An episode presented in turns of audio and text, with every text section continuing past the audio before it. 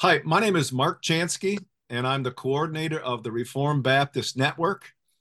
And we are here bringing another episode of Net Talk. Net Talk is a podcast where we discuss topics that are related to Reformed Baptist Network's purpose, and that is glorifying God through fellowship and cooperation and fulfilling the Great Commission to the ends of the earth. And the focus will be the book of Ecclesiastes. So, really, that's right down the center of the plate when we think about fulfilling the Great Commission to the ends of the earth. And we have with us Dr. Brian Borgman, who is the pastor of Grace Community Church in Minden, Nevada. Brian, great to have you with us. It's great to be here, Mark.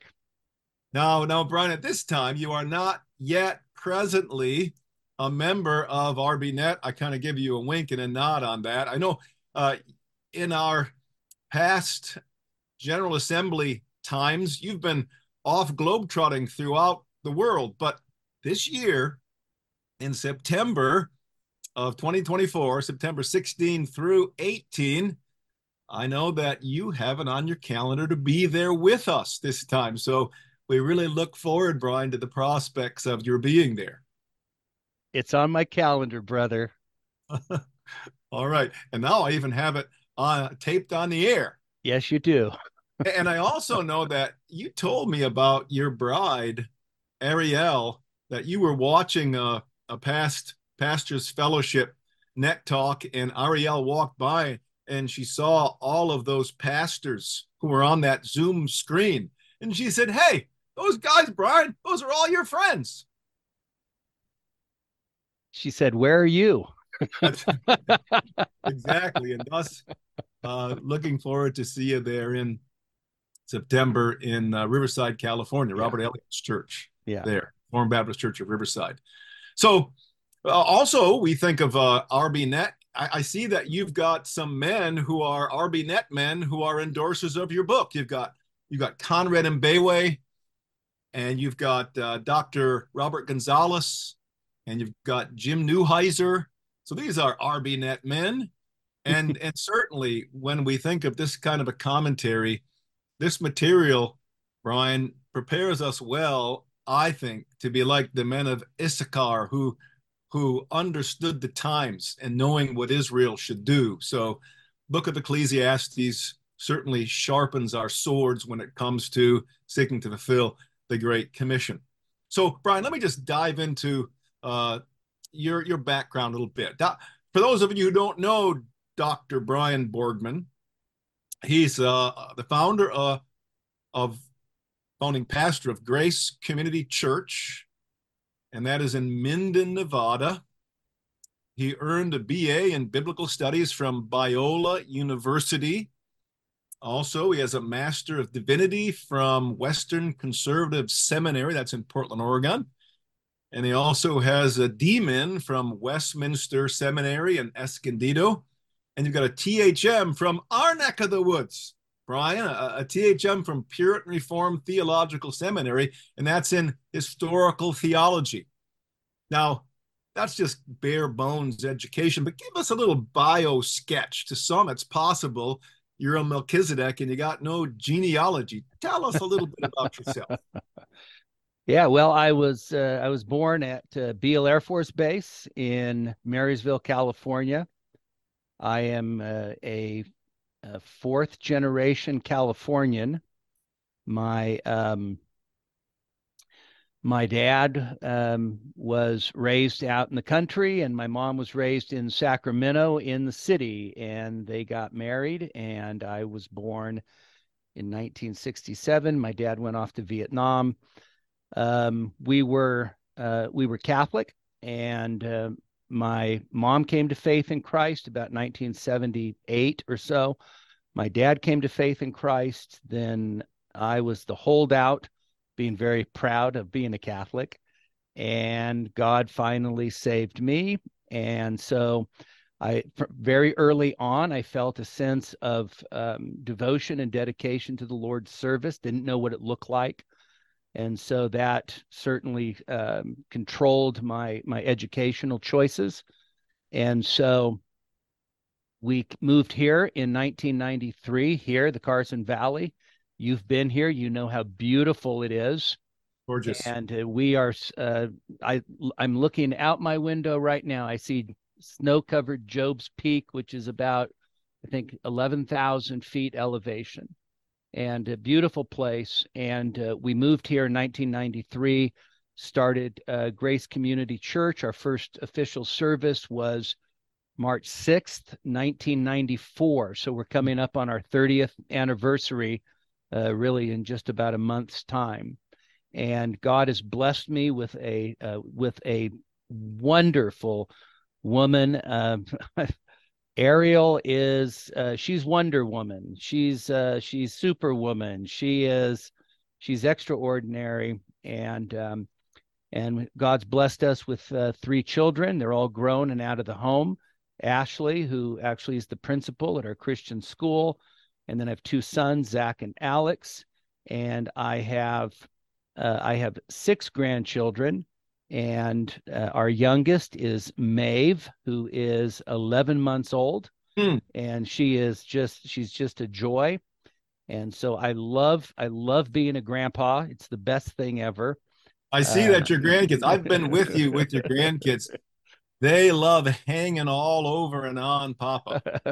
yes, yes, they do, and and I don't mind it for a minute. I love every second of it because uh, that's a vapor too, and so it's going to go by quickly. So I want to enjoy it to uh, to the maximum. And so God's been very kind to us. Uh, we we really we stand in awe of uh, of God's kindness to us over these thirty years and I couldn't be happier. I have wonderful co-pastors that are men that really are are are bosom friends to me, and uh, we we labor together so well, and just thankful to the Lord for all of His kindness. Yeah, Brian, I've been to Minden and Grace Community Church more than once, and I, I'll say that the boundary lines have fallen for you in pleasant places. In fact, there's one element of your bio sketch you neglected, and that has to do with, uh, oh boy, a number of years ago, I was in Zambia teaching hermeneutics to a group of men, and it was during the time when you were having brain surgery. You didn't talk about that, and and these Zambian guys were just pouring out their hearts for you during this time because even while we were teaching at that very time, you were going through surgery. I mean, there were tears. So, so tell me about that brain surgery element, which I suppose was significant in your comprehending more deeply what Ecclesiastes is all about. A fleeting life, a vapor.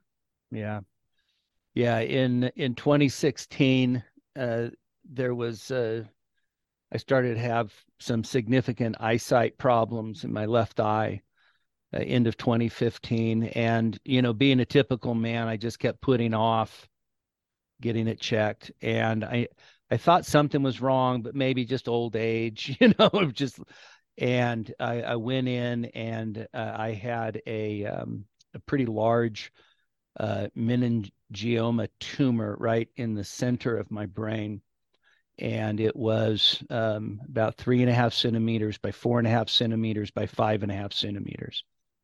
And so that was affecting my sight. It was uh, the the tumor itself was wrapped around both carotid arteries, Wow. and um, and so I underwent uh, an 11 and a half hour surgery. Um, that uh, you know, for me, it went by pretty quickly because I was out. But uh, for my dear wife and family, it was uh, it was torture. And they um, they removed the tumor. They they cut. Usually, my hair is a lot shorter because I start to get it grows weird because of the the incision. But I have a scar that goes from here over to here, and uh, they literally did take the top of my head off. Um, my wife has pictures and uh, proof that I have a brain, actually, I guess. But um, and um, and so um, the next day after that surgery, um, I was I was in tremendous uh, pain, and the next day uh, my heart actually stopped for about uh, 20 25 seconds, and uh, they they resuscitated me, and um, anyway, the recovery was pretty slow, but uh, God was just really, really kind to me. And uh, the only the only side effect that I have is that I can't smell anything, and um, and so I I think that's actually a fairly small price to pay. The vision in my left eye was restored. They didn't know whether that would happen or not. Uh, had about a what they said, and I don't know how they figure out these percentages, but they felt that I had probably about a 25% chance of regaining the sight in my left eye. And of course, God was kind and restored that. And uh, and so God's kindness to me has been um, extraordinary. And brother, I will tell you that it brings me to tears to think about those brothers in Zambia pouring out their heart um, on my behalf. And um, I, I saw Conrad uh, Mbewe about a year after my surgery. And the first thing he said was, let me get a picture and send it back to the friends at back home so that we can uh, I can show them Borgman lives. and uh, but just knowing the, the saints were praying, uh, I incredibly blessed man.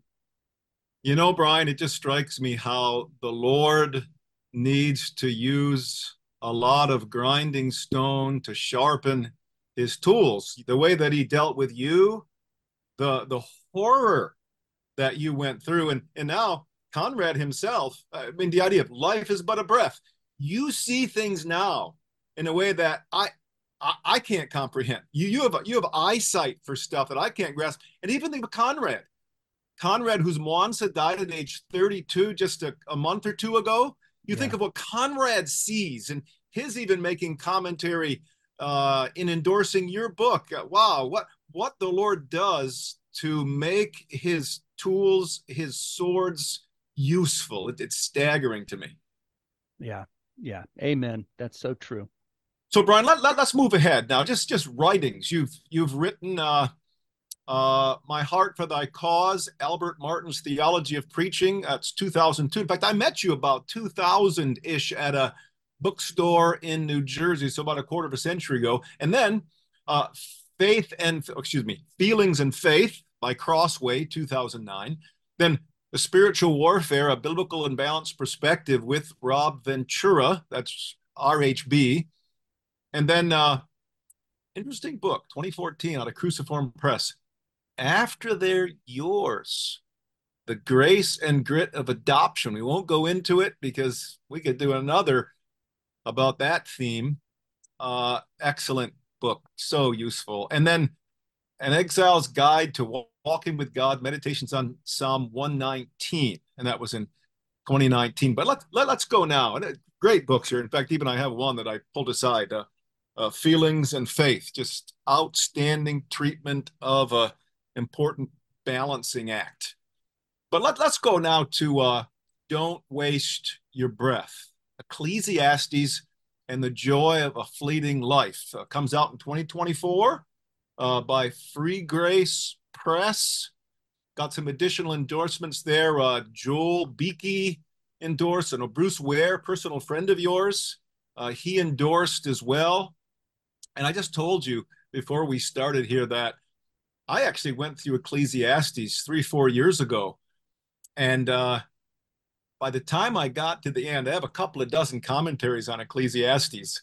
But I find myself, as I got to the latter chapters in particular, more and more going to find on sermon audio with your sermons that you've had available. What does Borgman say about this text? What does Borgman say about this passage? So this is this is really fine wine material. In fact, I understand that you actually first preached it in 2004, and you went through Ecclesiastes again in 2022 and 2023. So it's it's the finest of wine now. I trust, Brian. yeah, well, I I hope so. Um, Jim Newheiser in his endorsement said uh, there was no way for me to write this book 30 years ago. I had to go through um, you know, 30 years of ministry and and brain surgery and being a grandparent and marrying and burying and all of that. And uh, I really appreciated the comment because I think there is uh, there's a very strong element of truth to that. Um, it, you you bring um, you know when I preached it in 2004, it was uh, it was a very it, thematically the same, but it, it but the difference in almost 20 years, I would say that the the last um, time that I preached it, it there there was uh, say an experiential aspect to it that um, that wasn't necessarily present the first time. And Paul Washer wrote the foreword. He writes this. He says, "Contemporary Christianity, especially in the West, is filled with extremes. On the one hand, there are voices urging believers to live their best life now, almost in disregard of eternity. But then, on the other hand, there are those voices admonishing us to put our heads down and look for nothing in this life and mournfully long for heaven. But Borgman sweeps away both extremes by expounding the book of Ecclesiastes. He shows us that we're to relish every good thing as a gift from God, every hardship with hope in its sovereign will, and await a new heaven and earth with great expectation. And Paul says, I'll never look at the book of Ecclesiastes the same way again. And again, you think of even Paul and what he's gone through just in the last few months with open heart surgery himself. Yeah. Life is but a breath. Don't waste your breath. Yeah. Yeah. Yeah. Amen. I I was really um I was deeply impacted by Paul's response. I had gotten in touch with him and just asked him if he would consider writing the foreword. He he asked me to send it to him. I sent it to him and uh, and and he called me, and it was one of the most humbling phone calls I think um, I've had in in quite a long time because um, the way that he embraced the message um, in in the book um, was was astonishing. He became a very enthusiastic supporter. Ended up serving almost as an editor. It sent me back sent me back a copy with notes and and and believe me, I took every one of those suggestions deeply to heart. And so, um, but he, I think that he hits the nail on the head in the sense that um, that we really have to avoid those extremes.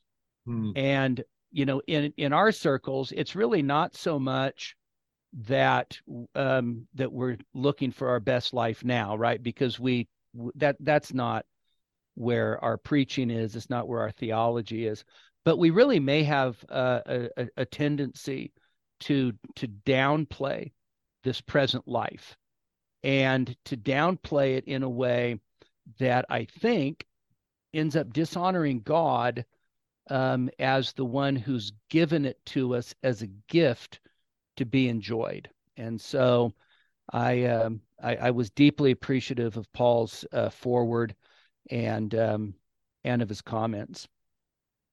Well, let's now go to the contents of the book itself. I want to just uh, oh, like like skipping a stone across a river. I want to cross through the contents of your book here.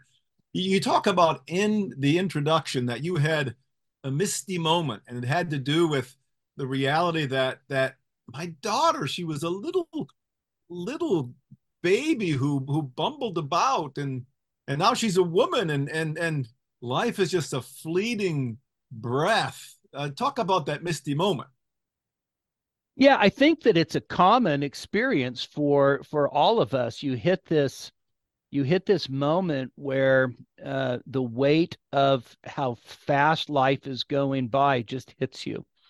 And for me, that was uh, in the early 2000s. Ashley was just about to start high school, and I, I, we were on vacation, and I sat there and felt overwhelmed that my little girl was about to start high school and then i start thinking then then she's going to be in college then she's going to get married then she's going to have kids and and I had just uh, my dad's parents had just died just a few years before, and I start thinking my kids are going to be standing with me as I bury my parents, and then one of these days their kids are going to stand there as they bury me, and and that that in a sense that haunting feeling of where has the time gone?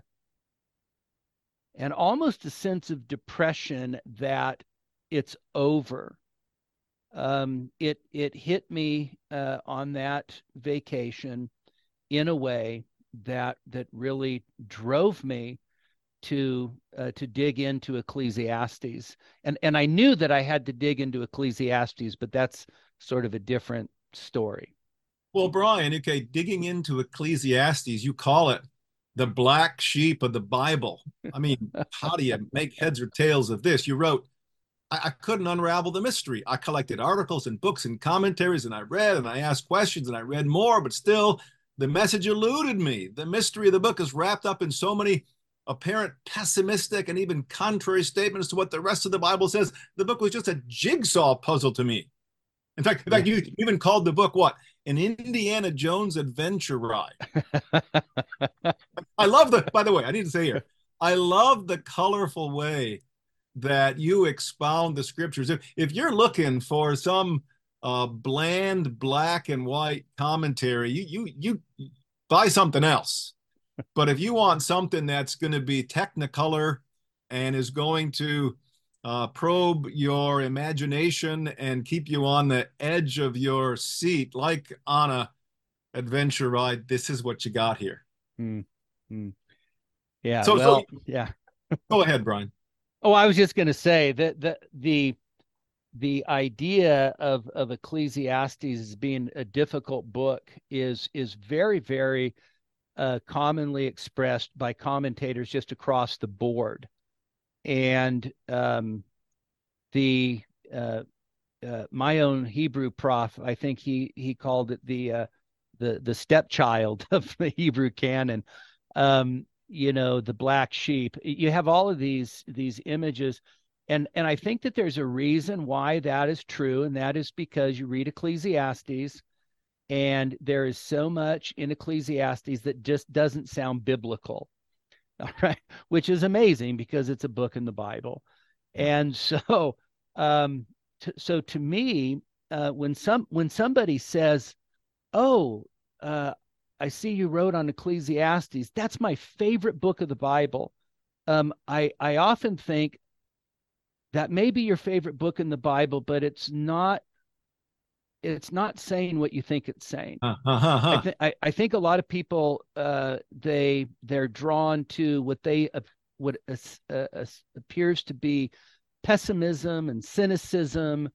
Um, you know, as if somehow uh, you know Solomon is uh, some postmodern uh, you know existentialist or something, and it's really it, it misses the whole point of the book. Yeah, yeah. Well, you you talked about your Habel moment, and you said it was a rough ride, but through God's grace, I learned that those years, which seem like days, were not to be mourned because they were over. They were to be celebrated as God's gift to me in this short life. So you really grabbed a hold of the the heart of what's being said here in this book. It was medicine to you, no doubt. Yes, yeah, there's no doubt about it. Um, and the thing is, is that this is this is in a sense a project that began in my own mind in uh, in the late 90s, uh, even actually before that. And so I kept coming back to the book of Ecclesiastes. Um, and it was uh, if if I took a study leave, in fact, uh, one study leave in particular, I loaded up every commentary, put took every journal article, that I'd collected. And I went up to that same cabin up in Oregon and I sat there for a week. And every morning I did the same thing. I read mm. through the book of Ecclesiastes in one sitting. And mm. then I mm-hmm. would start chipping away at the introductions and the journal articles and the meaning of Havel and the meaning of chasing the wind and so forth. And, uh, and, but there was, there was an attraction uh, of the, uh, in the book to me that uh, even though it was strong, the message is what seemed so elusive to me. Well, well, let's start chipping our way through. I think of the first chapter here where it's entitled, You're So Vain That You Probably Thought This Chapter Was About You.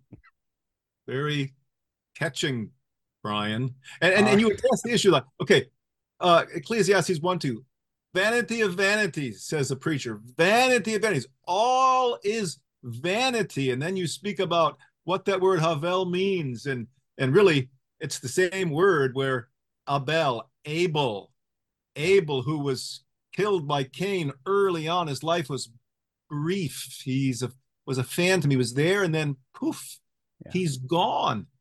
But but it says it says striving after the wind. That that life is striving after the wind, short, unpredictable, uncontrollable. You mentioned how Ariel said, um, you know, you write down some event on your calendar months ahead of time and you look forward to it. And you see it every time you open the calendar, you anticipate it, and the event comes and goes, it's over, and all you have left are the memories and maybe some pictures. That's it. Just striving after the wind. Yeah. What's that talking about? Yeah. Well, first, I have to give uh, credit where credit is due. My fellow pastor, Daniel Corey, helped me with some of these chapter titles. He is. He is famous or notorious, uh, however you look at it, for coming up with some some pretty creative titles. So I had him.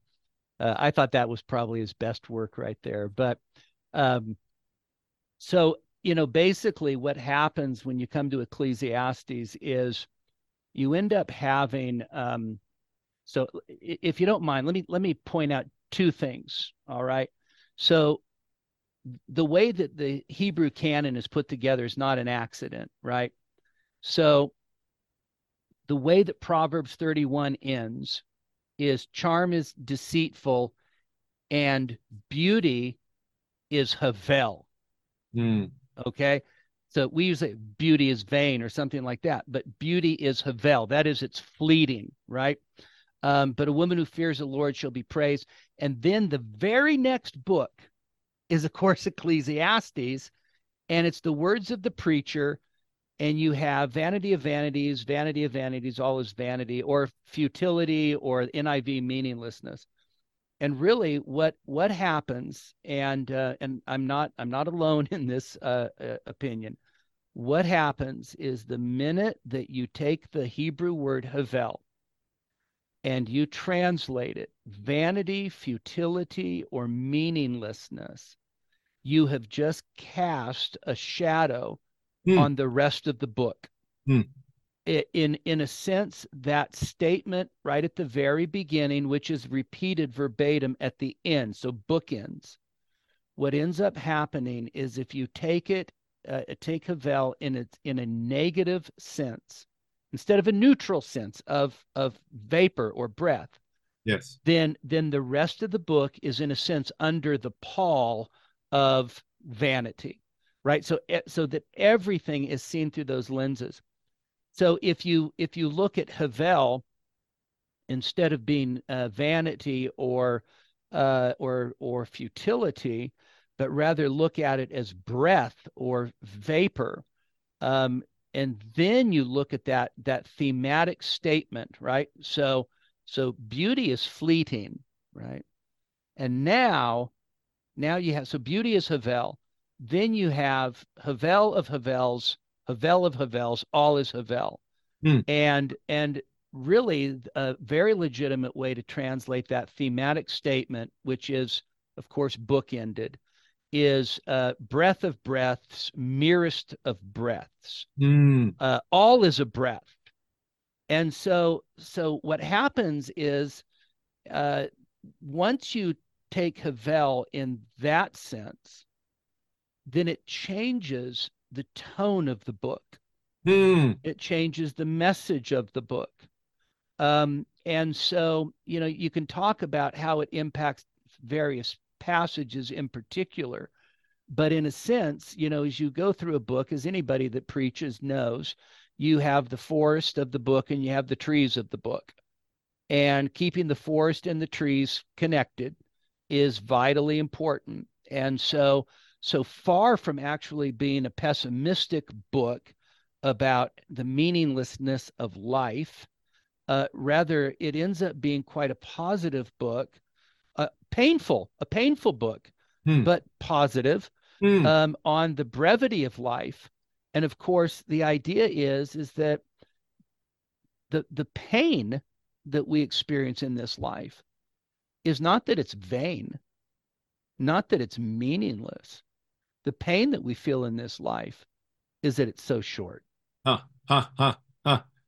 Well, the next chapter, uh, which addresses really the first chapter of Ecclesiastes, you entitle it Life in the Merry-Go-Round. And, and you hit an interesting point regarding 112 in Ecclesiastes, where it speaks of Kohelet, who was king in Jerusalem. So, so who was actually the writer of Kohelet? You really already tipped your hand in this. Tell me about that. Who, who is this Kohelet fellow? All right. So first, uh, first of all, the Hebrew title of the book is is Kohelet, um, but the author identifies himself as Kohelet. So the author and the name of the book uh, in Hebrew are the same. Um, the the real issue ends up being um, the identity of Kohelet, and I would I would say actually even um, even among many Reform scholars, the idea that Solomon is the author is um, I don't think is the majority view anymore. Um, in fact, um, even some uh, uh people that I would consider to be very conservatively reformed mm-hmm. um, don't take Solomon as the author. Um, I think that um, the identity of of Solomon is is relatively clear by the identity that he was uh, son of David, he's king in Jerusalem, and so forth. Um, the uh, the defense of Solomon as author is has been you know ably done by I mean Gleason Archer over 50 years ago hmm. um, and and so um, I actually take uh, Walt Kaiser's position that that the book of Kohelet or Ecclesiastes represents Solomon in his in his old age, mature reflection, and um, and and probably from a position of uh, of repentance. Yeah, that that's that's a helpful anchor for interpreting because you go into the next chapter, chapter two. Your title there is "Good Gifts Make Bad Gods," and that would mean, as he talks about, I sought out pleasure, laughter, houses, vineyards, gardens, slaves, silver, gold, concubines. You would say that's kind of autobiographical. Yeah, yeah. So I think that what happens is at the very beginning of the book, you end up having this statement, and sometimes it's overlooked. Um, but Solomon asks, What advantage does a man have in all of his work which he does under the sun? Hmm. And that ends up being, in a sense, sort of the controlling question that comes up in the book again and again. So that word, uh, what advantage? The idea is what's left over. Mm-hmm. And so, so I think that what happens, Mark, is that is that the brevity of life deeply impacts uh, Kohelet. Right? He realizes everything's a mere breath. But you look at life and you and you realize you spend the majority of your life and indeed the prime of your life working Huh. So here you have this breath of a life. You spend the majority of it toiling. And Solomon wants to know so what's left over? If it's just a breath and you spend the prime working so hard, what's left over when you're done? Hmm. And so, in a sense, this sets him on this investigative journey. And in in one sense, he's he's asking, is there a way to mitigate Havel?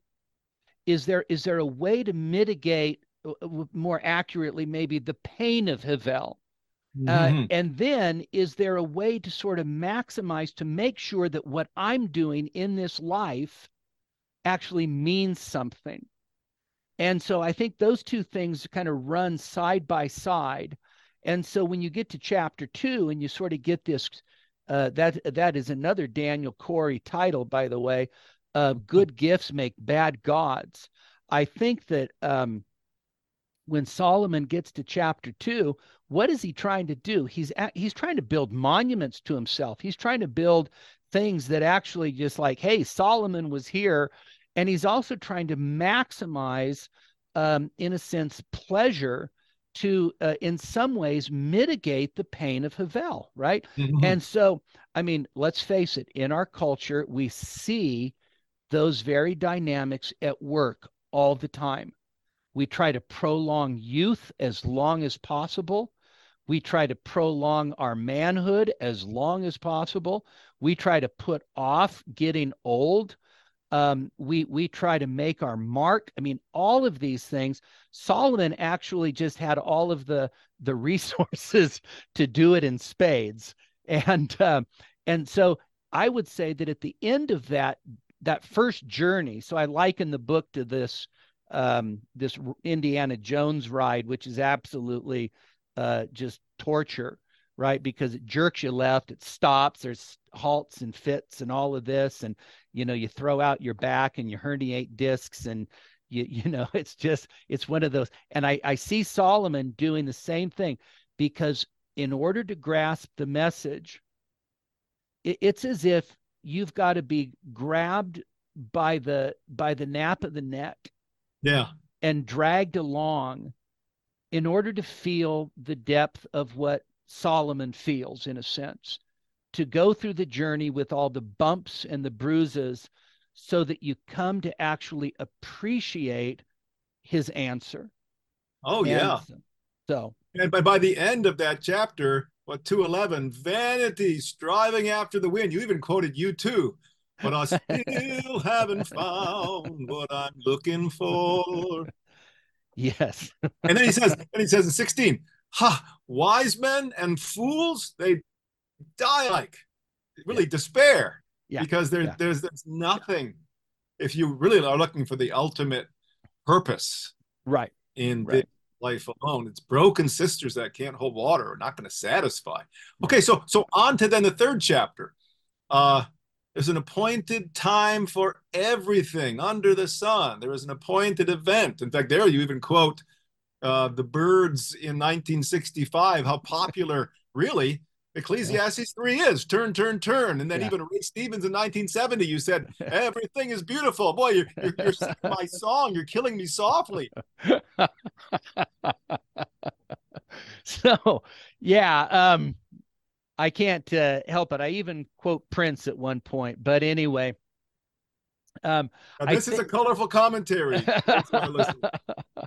I think that uh, when you get to the end of chapter two, it actually is a is a segue. So there's a conclusion at chapter two, and that is, um, and and this would just be my my my paraphrase of it, um, and that is, so after Solomon just says, "Okay, I hated life," um, you, you have to understand that if if you're trying to uh, if you're trying to mitigate the pain of Havel and do something that lasts, you, you are not going to actually be content because you're looking at life as an achievement, not as a gift. Mm-hmm. And so at the end of chapter two, Solomon's uh, acknowledgement is so life is a gift.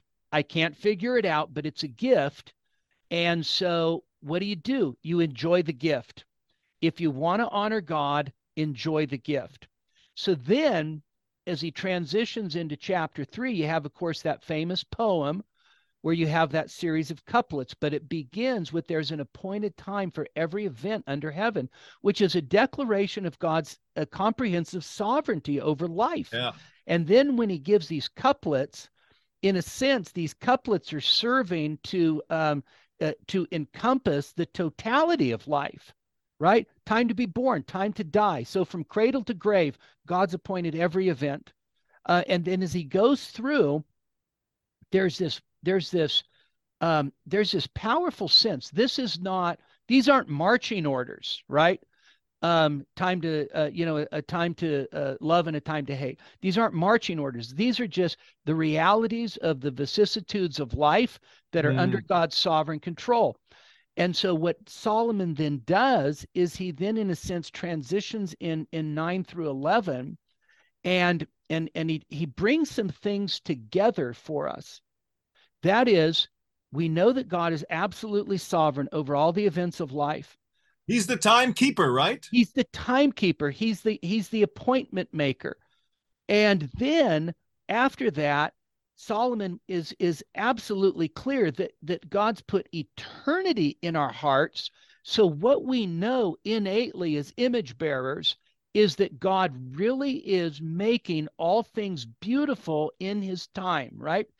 But here's the problem you have that knowledge, but you don't have the knowledge of how God is doing that. Uh, so he's given you the innate sense that there is purpose, there is meaning, he is sovereign over everything. There is an innate sense of an eternal purpose and plan of God, but God's not given you the ability to know what it is. And so Solomon's uh, remedy to us, uh, for us in that sense, is you you trust God with the outcome, and go do your work eat your bread, drink your wine, love your wife. That's the reward. Trust God with the stuff you don't know. Enjoy the stuff that He's given you, and in doing so, um, you you honor and glorify Him. Even though we look at this life and they're just these pieces of the jigsaw puzzle laying out on the table, and like you say, I can't I can't fit these things together. But you're saying, look, go to sleep and rest because there is a timekeeper. He's appointing everything, and all the train's going to come into the station at the right time. Every every part's going to fit. And then you go, well, the, the fifth chapter of yours, which is the third and end of the fourth, it's called The Gathering Storm. And there are these vexing observations in history, but the, these pieces don't fit. There's injustice, there, there's oppression. I even think of uh, oh, like uh, 319. And, and in fact, even explain this one to me, Dr. Brian. How can this, uh, now, now you see why it's the stepchild of the Bible. Listen to this. The fate of the sons of men and of beasts is the same. As one dies, so dies the other. Indeed, man has no advantage over beasts. All go to one place. All are the dust, and to dust we're going to return. Who knows whether the spirit of man goes upward and the spirit of the beast goes down? So I saw nothing better and men should rejoice in his work. So explain that, Brian. That those crazy statements that are almost blasphemous. Yeah, yeah, they're uh, they're stunning. I think sometimes um, we don't we don't ponder them enough. We take it at at at the surface. So so what Solomon starts to do at the end of chapter three, the end into into into four, is he's so if if life is under God's sovereign control and God's making all things beautiful and you're to enjoy the gifts while you have them. There are things in this life that actually seem to either threaten the beauty of God's plan uh, or seem to undermine the enjoyment of his gifts. All right. And of course, for Solomon, death is going to be the biggest one, right? Because in a sense, death is is what makes Havel Havel, right? Death is what makes life a breath because it comes. And you know, it comes when we don't expect it. So at the end, it's kind of interesting because this is uh, the the way that we the way that we read this. I would say that on the one hand, what Solomon's doing in that passage that you read is he's bemoaning the fact that here we are, uh, in a sense, the kings of God's creation, right? The there the majesty of man, um, and yet we die, and we die like dogs. I mean, mm-hmm. there is there is no romanticizing death in Ecclesiastes death is seen in its in its ugly intruder uh, uh, descriptions. It is something that happens to us, and um, now when here's the interesting part is when he says, Who knows that the breath of man ascends upward and the breath of the beast descends downward to the earth? I don't take I don't take Solomon to be making some sort of agnostic statement as to uh, well, I mean, who knows? You know, um, who knows where man goes? Who knows where the dog goes? Um, I think that the question is actually far more intentional, and that is in in light of the fact that we die just like beasts. Who even spends time considering where we go? Hmm. Right. Mm. So it so instead of it being an agnostic statement, it is in a sense a diagnostic statement of of we don't even here's death. Death is a reality. We die just like the beasts. And yet who even stops to consider whether their spirit goes back to god? Yeah. Brian what is it with these? There's almost a a jekyll and hyde element to the pen of Kohelet. Uh, is is it a, like Jim Savastio once said to me? He used this as a counseling technique. He would say to people, "What do you feel at your worst moment?" And is there a sense in which there are times when the writer of Ecclesiastes comes out and he expresses what he feels at his worst moment? Yeah. And then he gives us another voice that is composing and is balancing and is truth telling. Yeah. Is that the way it works? I would, I would generally yes. So on the one hand, what I want to avoid is looking at the book of Ecclesiastes as if it's some sort of uh, dialectical conversation uh, that Solomon's having with himself or with uh, an objector that is somehow uh, this back and forth between, let's say, faith and unbelief, or something like that. Uh, there, there are a number of sort of dialectical models of looking at Ecclesiastes, and uh, th- I think that that's, in terms of an interpretive tool, I think that's problematic. I think that what you do see is Solomon multiple times will say, I set my mind to to investigate this. I set my heart to understand. And so you have on the one hand, you have in a sense Kohelet the investigator, right? He is he has just as much angst about the issues of life as we do, and he's going to dig in. Huh. And then you have and then you have Kohelet as he as he reflects. Yes and and so in so so that's not really in a sense sort of a, a, a dialectic of of sort of uh, an antithesis between uh, cynicism and and belief or something like that rather it is uh, sort of the honest uh, investigation of somebody that's genuinely trying to deal with life as a breath um, what's what's left over what's the point of work and as he does that, he does express, like he says in chapter two twice, so I hated life. Right. Mm-hmm. Well, I mean, who says that? Right. Like what what inspired writer says that? Well, Kohelet does. Um, and so I would say that you have Kohelet, the investigator, and Kohelet, the the uh, the the one who reflects. Yeah. And and it's it's in those moments when when he says, uh, you know, so go and and eat your bread and and enjoy this life that God's given you. In a sense, that is that's the piety of Kohelet coming through, right? So far from being a secularist, far from being a worldly person, um, which which actually brings us to something that I think is so valuable, and that is real spirituality or genuine piety has an earthiness to it. Mm. Okay. Yeah, I think of uh let's just skip ahead then. Our, our time is man, Brian, this is so enjoyable, but the clock is is racing. But let's let's hit some ninth chapter. You you referred to the idea of enjoying life. Nine nine. It says, enjoy life and you talk about the earthy nature of life. Enjoy life with the wife whom you love all the days of your vain life that he's given you under the sun, because that's your portion in life and your toil, which you toil under the sun. And you, you make this comment romance, sexual intimacy, and companionship in marriage are supposed to be among the most exquisite delights in this short blip on the screen life. He's telling us that marriage brings a sweetness to this short life. Marriage is an elixir in our death row cell under the sun. Bam! Tell us about that. All right. Well, uh, frankly, chapter nine, I think, has got to be my my favorite chapter.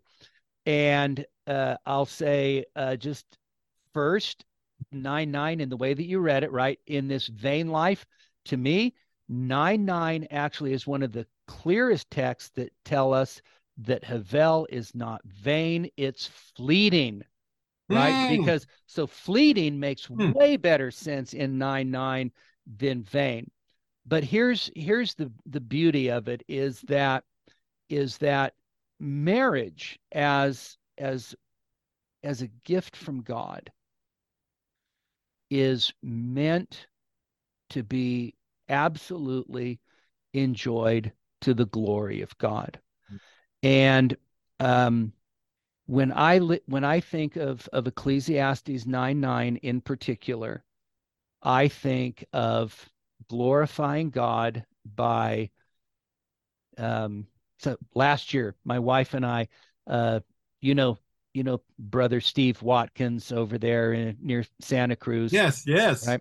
And uh, uh he had me uh go over and, and preach for him and he told me he says you've got to go to this restaurant. It's right there on the bay and so we got a we got a, a window seat and I have a, a I always take pictures of Ariel when we're eating dinner, and so she humors me for at least three or four. But if I get to the fifth, then it's you know then I get a look. But um, I have a picture of her, and she is just staring out the window at the beauty of of the ocean that's just right there. And as I took that picture, I thought to myself, Ecclesiastes 9 9. Here I Mm. am with the the wife whom I love, the wife that God's given me. Mm. And Mm. here we are eating a delicious meal, looking out at the ocean. And this this it's a vapor. We're going to pay the check and go home, right? But what a gift.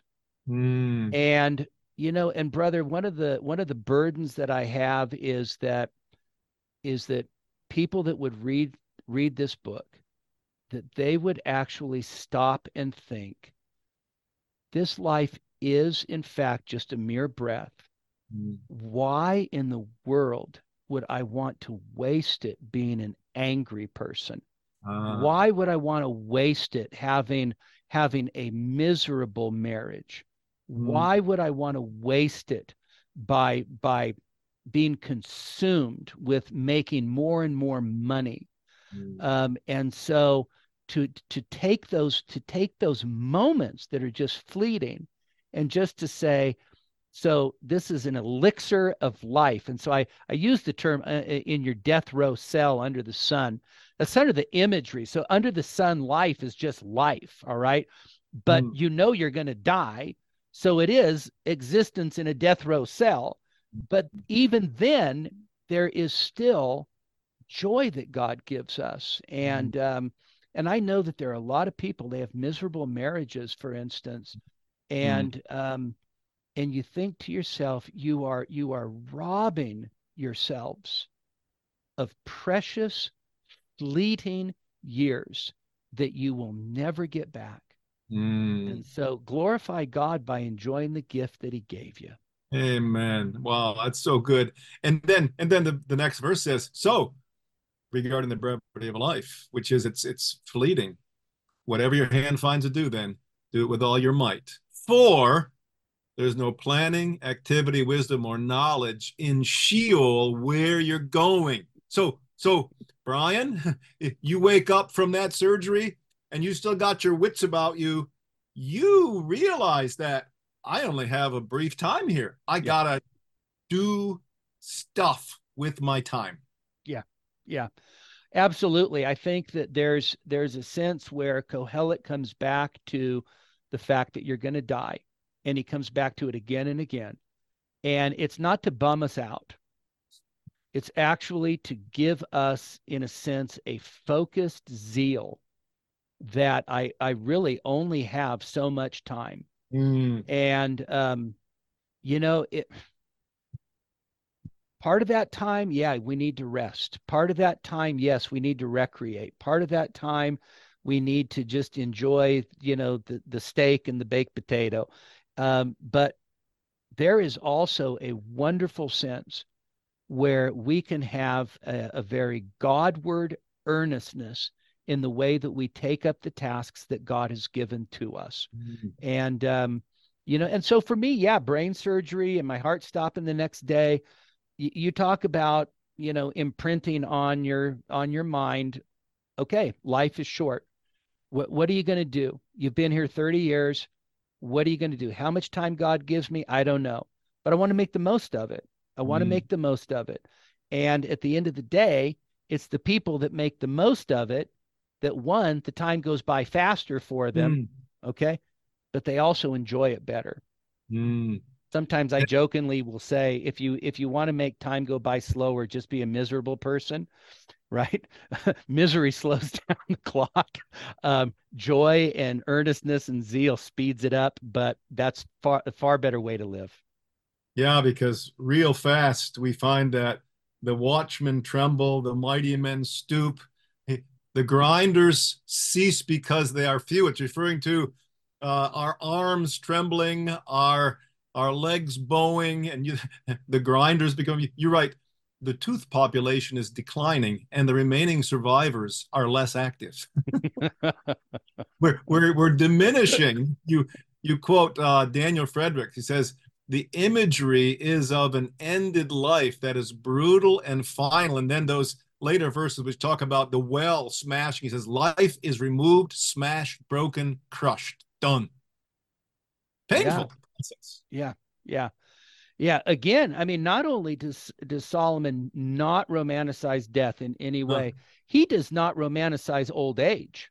Mm. I mean, he and in a sense, it is it is the um let's just say, the unpleasantries or the horrors of old age that should compel us to actually know our creator in the days of our youth mm-hmm. because when if if we don't if we don't know god if we don't fear god in the days of our youth we get to those days and those days are consumed with pain and doctor's appointments and failing health and um, you know in a sense brother um, the the only way to go through that uh, that painful period mm, is to have mm. your heart anchored in the fear of the lord mm. so the finale is when all has been heard here is the conclusion of the matter fear god and keep his commandments for this is the whole duty of man and you write at the end you say Obey his call to enjoy this fleeting life. Obey his call to trust him. Obey his call to submit to him in all humility. Obey his call to receive this short breath of life as a gift. And keep in mind his majesty, sovereignty, mercy, might, and holiness. Your anchor in the midst is the character of God, even when what he is doing is veiled with mystery. Hmm. Yeah. Amen. I mean, I, I you know I can't uh, I can't really say a whole lot more than than that. I mean I think that that's a, a summation, and it is it's. I, I, remember I remember years ago, um, Pastor Albert Martin talking about ballast for the soul. Hmm. And he uses the illustration. I'm sure you remember this. Um, uses the illustration of how they'd put barrels of, of water in the hulls of a ship to give it ballast, right? Mm. And in a sense, it is that fear God and keep his commandments. Mm. This is this this is the sum or the duty of everyone, however you take that last phrase. Mm. It it it makes it very clear. This is this is the sum total of what your life is ultimately to be about. And that is what in fact gives you ballast for your soul uh, in the storms of life, um, in the fog when you can't see what's uh. in ah. front of you, um, and and but you need that ballast, uh, you know, or else uh, or else you're you'll sink. And I know you and I both have seen people that enter into old age, and um, some of them just continue to to have the blossoms of grace mm. in their life, and um, and others um, become bitter and become mm. hardened. Um, and you know, someone said, old age is not for sissies. Mm. And uh, I think Kohelet would have said, Amen and Amen. Yeah. And even the fear God and keep his commandments, think of the first John 3. And this is his commandment that we believe in the name of his son, Jesus Christ, and love one another just as he commanded us. You know, like you say, that that will make us men of Issachar, understanding the times, knowing what Israel should do. Man, Brian, this has been great. Let, let, let's shut it down, but I, I just take up and read. This is a is a great book. I think it's going to be a a classic library friend for decades and God willing centuries to come if he would tarry. Thank you, Brian. Blessings to you and Ariel and your family and your church. Well, thank you, brother. Same to you.